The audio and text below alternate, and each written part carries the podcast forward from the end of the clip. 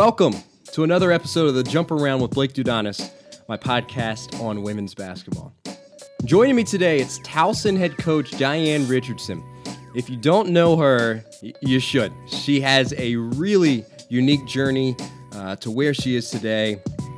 Longtime college assistant coach uh, at the high school level at a very successful high school in Maryland at Riverdale Baptist, uh, was an assistant at Maryland, American, George Washington, West Virginia.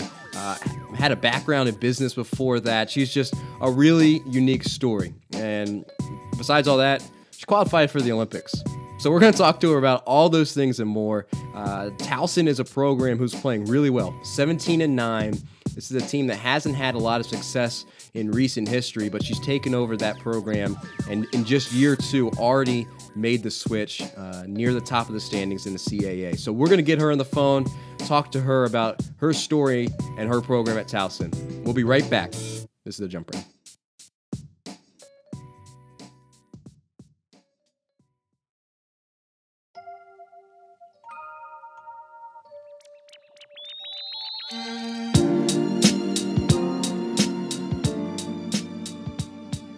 And welcome back to the Jump Around. And joining me, it is Towson head coach Diane Richardson. Coach, thank you so much for taking the time out of your schedule. Uh, Towson's on fire right now. You guys have won four in a row, so uh, you guys are playing well, and I really appreciate your time today. Well, thank you. I'm honored to be on your, your show.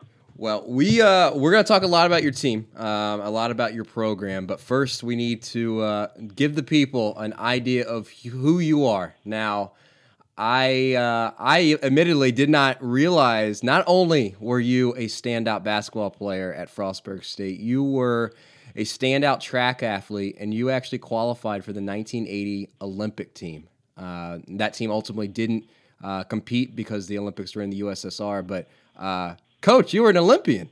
That's pretty cool. yeah, it seems like that was so long ago. what was it? Um, yeah, go go ahead.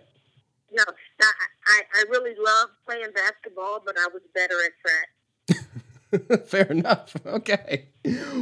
what um I mean when you when you go to Frostburg State, which if people don't know, a, a small school um, on the coast in Maryland, but um, did you ever envision the success that you were able to have there as in both sports, but really with track, did you ever envision being that good that you were amongst the, the best in the country? Well, I guess I'm competitive, but I, I think I owe it all to my brother who used to pit me against his friends and, and run and, and kind of bet on me when I was a younger kid. and so um, it, it just kind of came natural with me running. And, uh, you know, like I said, I like basketball better, but, you know, my track coaches made sure I was out on the field and running on the track.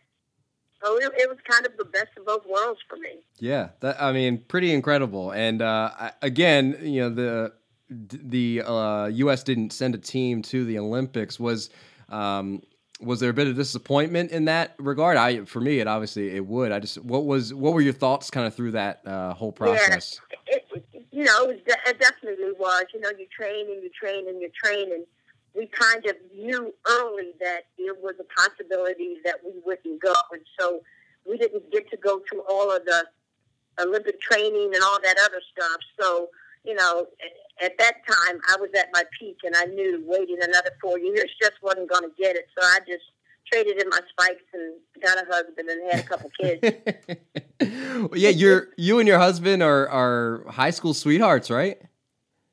Well, college college sweethearts. My first real boyfriend.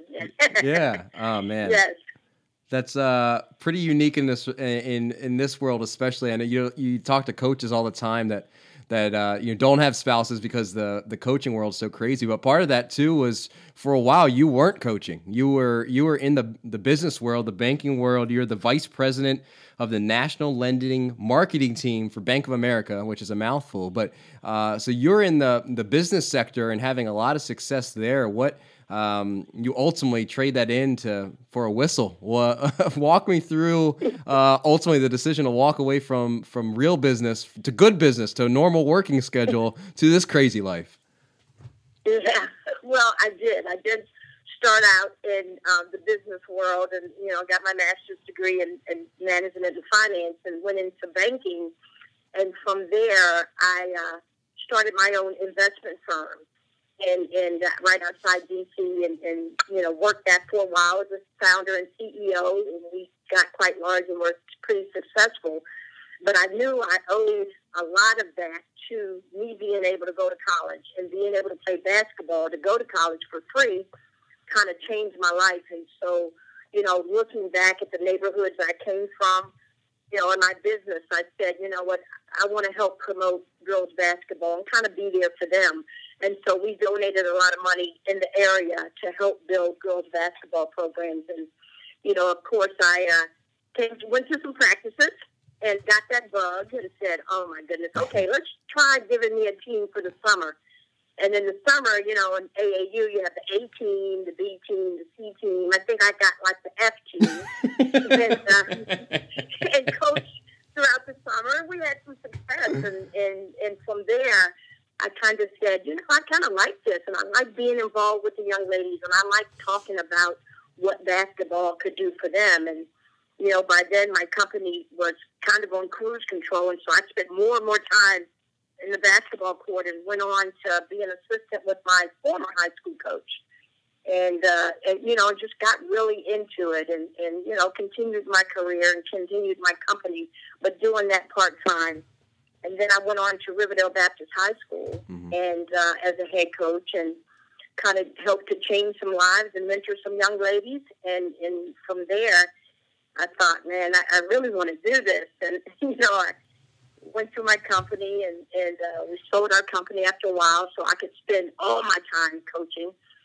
Uh, and then, you know, after a while, I we started another company and then I went to Bank of America. But I told my husband I had this one startling day when I came home and had my puppy dog, you know, eyes. I looked to my husband and I said, honey, I, I really, I really want to just coach full time. And uh, he looked at me like, OMG.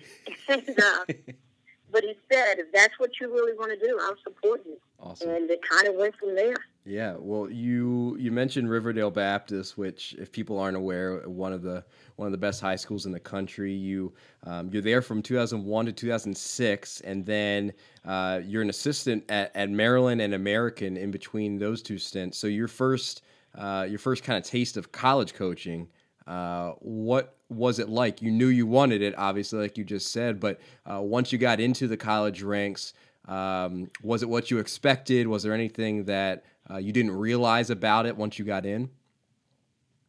Well, to be honest with you, I think my first uh, practice, preseason practice, and uh, you know, strength and conditioning coach was warming the kids up. I said, "Oh my goodness, we're going to kill these kids."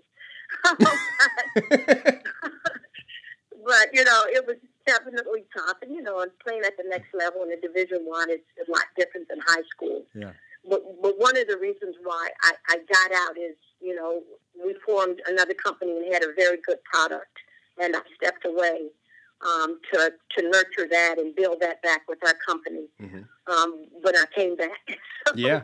After getting that off the ground and, and doing that for a year or a year and a half, I came back into college coaching and went to GW. Yeah. Yep. Uh, yeah. You you go back to to Riverdale too and coach for a second stint there. You go to George Washington, and, and you guys had a ton of success. And and part of that success was uh, was obviously Jonquel Jones, and um, you obviously have a unique.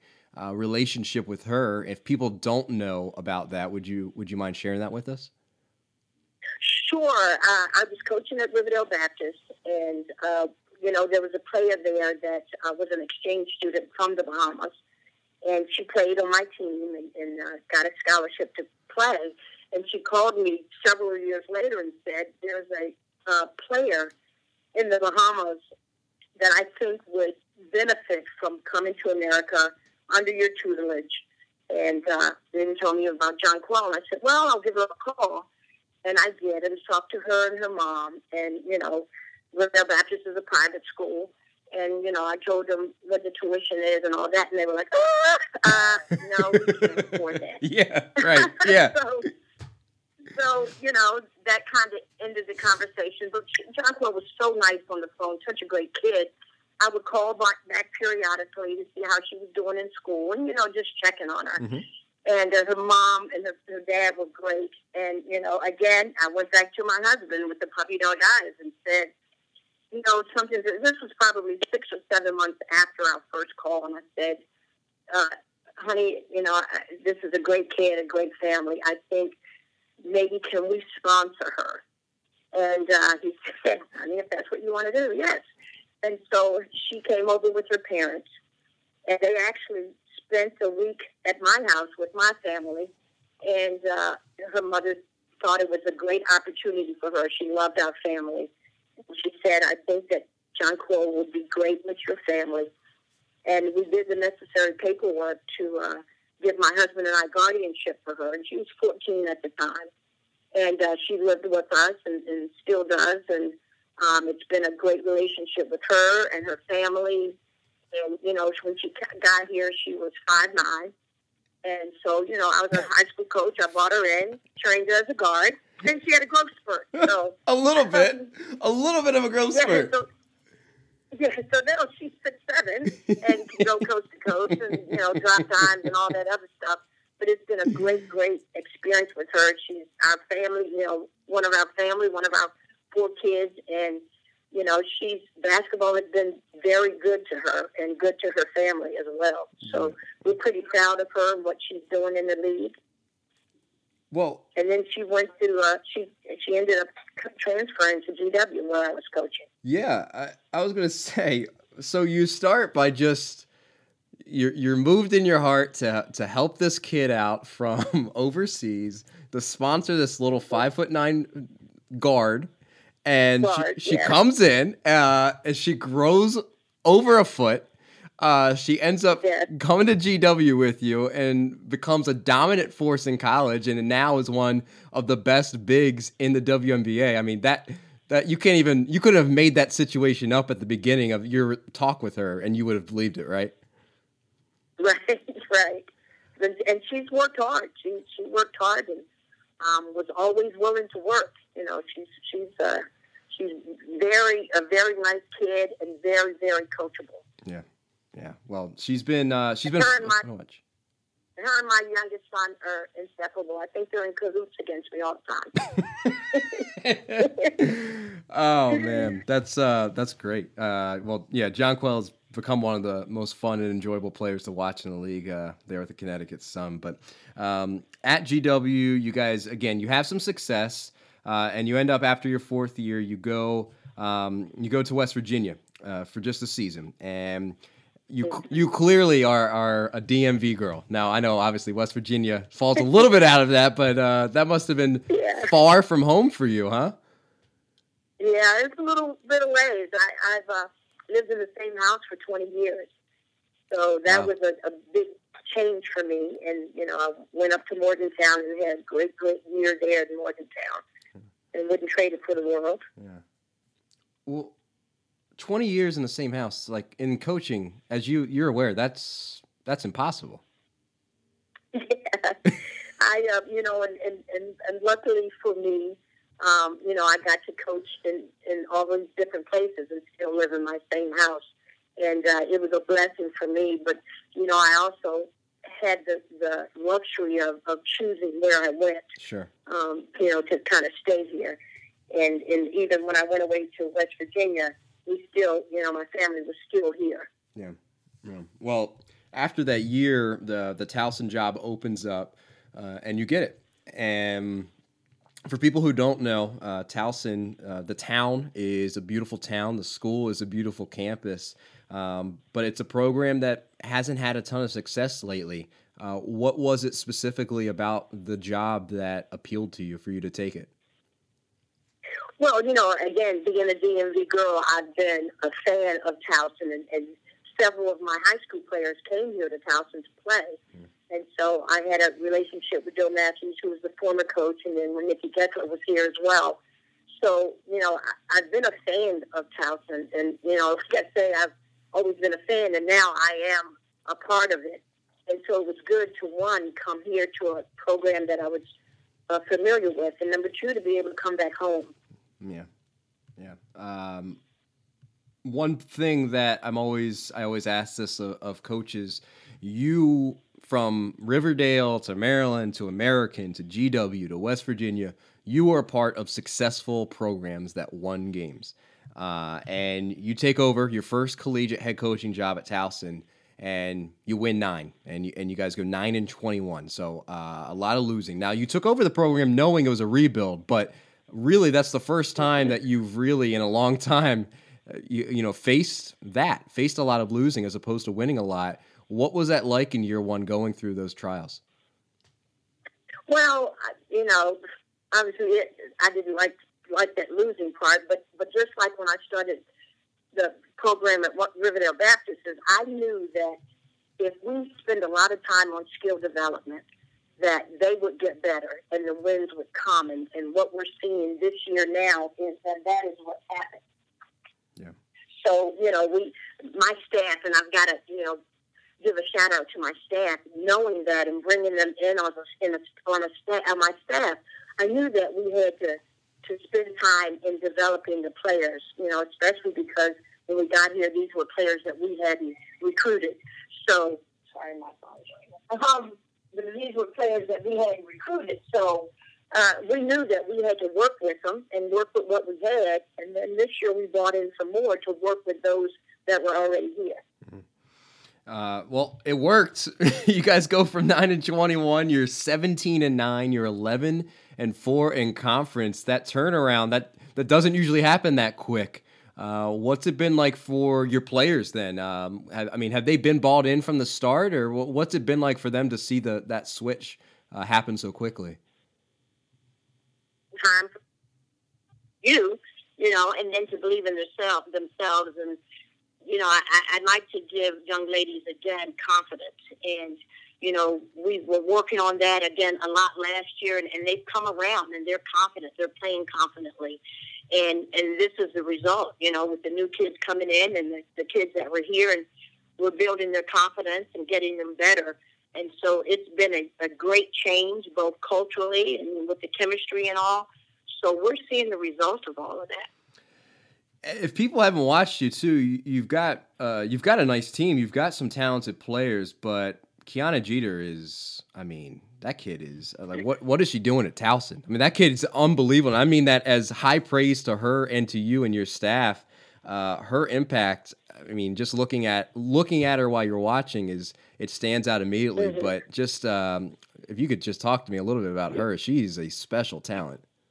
She is a very special talent, and and I'll tell you, and I had that conversation with Kionna as well.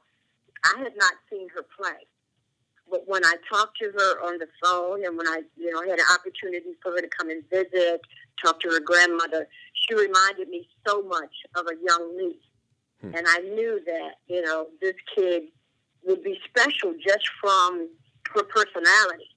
And when I saw her on the court, oh my, she, um, she is, she's a, you know, tough, tough basketball player. And, and again, just the way she was and the way she played reminded of me of me, you know, way back in the day. Mm. And uh, she's been very special, and I think we have a a like a kindred spirit for each other because she's like a mini me. And hmm. sometimes I can just give her a look, and she knows exactly what I mean. But she's done a lot of great things on the court, a lot of great things uh, being a leader on the court and with with this team and we've all rallied around each other actually to you know to to win some games. Yeah, uh, you guys are a team that uh, kind of you don't really mind winning uh, however you need to. Like you'll you're happy to score in the 80s, the high 70s if you want to, but then even your last game against Elon, you won 59 to 50. You go earlier uh, in your conference season, you beat Drexel and Delaware in the 50s as well. Um, so you're a team that kind of does it all. That's I, I think that's unique as well. Whereas some teams have to do it one way or the other. Um, how have you developed uh, a style and a personality to a you know a, a Diane Richardson coach team that has been able to to be flexible like that? Yeah, well, we you know we, we go into the game and, and we want to play our style, which is up tempo, you know, uh, fast break and, and pressing, and, and you know we just kind of play, try to play our game, and, and, and sometimes it results in a lot of scoring, and then sometimes it results in our defense having to, you know, to stop them. So, you know, we kind of adjust each game as it goes along. With you guys right now, again, I mentioned 11 and 4 in conference. You guys have won four in a row, uh, three games left in the regular season, and they're all at home. How do you specifically, how do you approach your team as you're gearing up for the CAA tournament? Uh, do you guys change what you do? Do you, you know, do you, uh, do you have, do you talk about goals of winning the CAA? What, how do you guys kind of approach this last stretch of the regular season to make that postseason push? Well, you know, in the beginning, we, we talked about the opportunity that we have and this road that, that winds around to get to the championship. So we know that the road is going to be long and it's going to be hard. You know, however, we, you know, look at the game right in front of us. And we know that at any time we can be knocked off that road.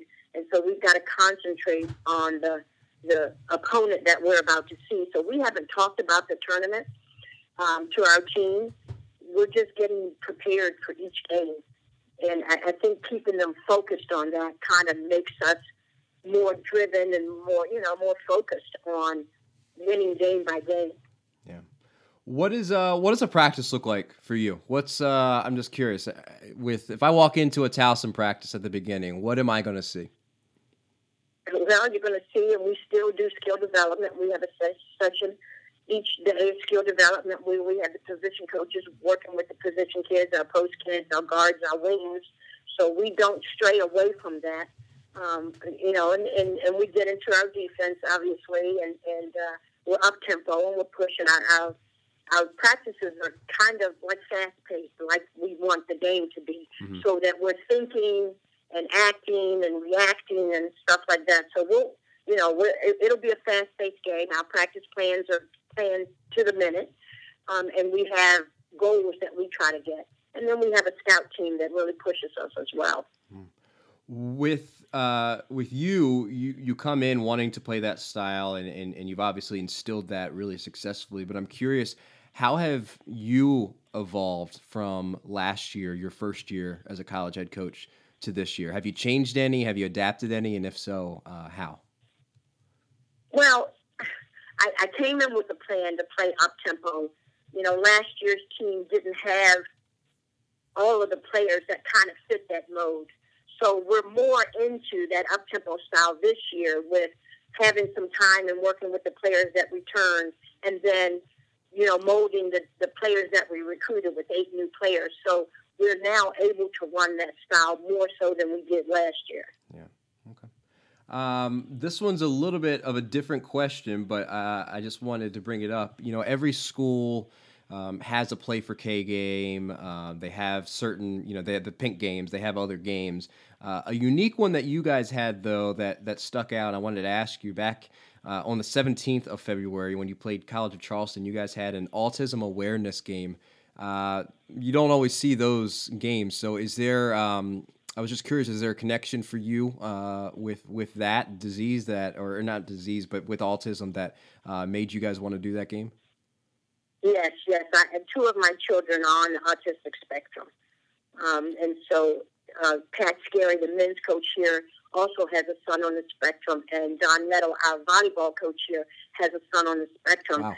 And when I got here, Pat Skerry had been doing an autism awareness game on the men's side. Okay. And uh, wow. this this past year, we all got together, head coaches, and uh, we all are a part of this awareness campaign. And all of us are doing uh, or have done an autism game, an autism awareness game, and all of our teams participate in community service events dealing with autism as well. Wow, uh, I didn't realize that. Um, What's that? What is uh? If you don't mind me asking, what what has that been like with with having two children on that spectrum? What um has it? Uh, how has it? How has it been?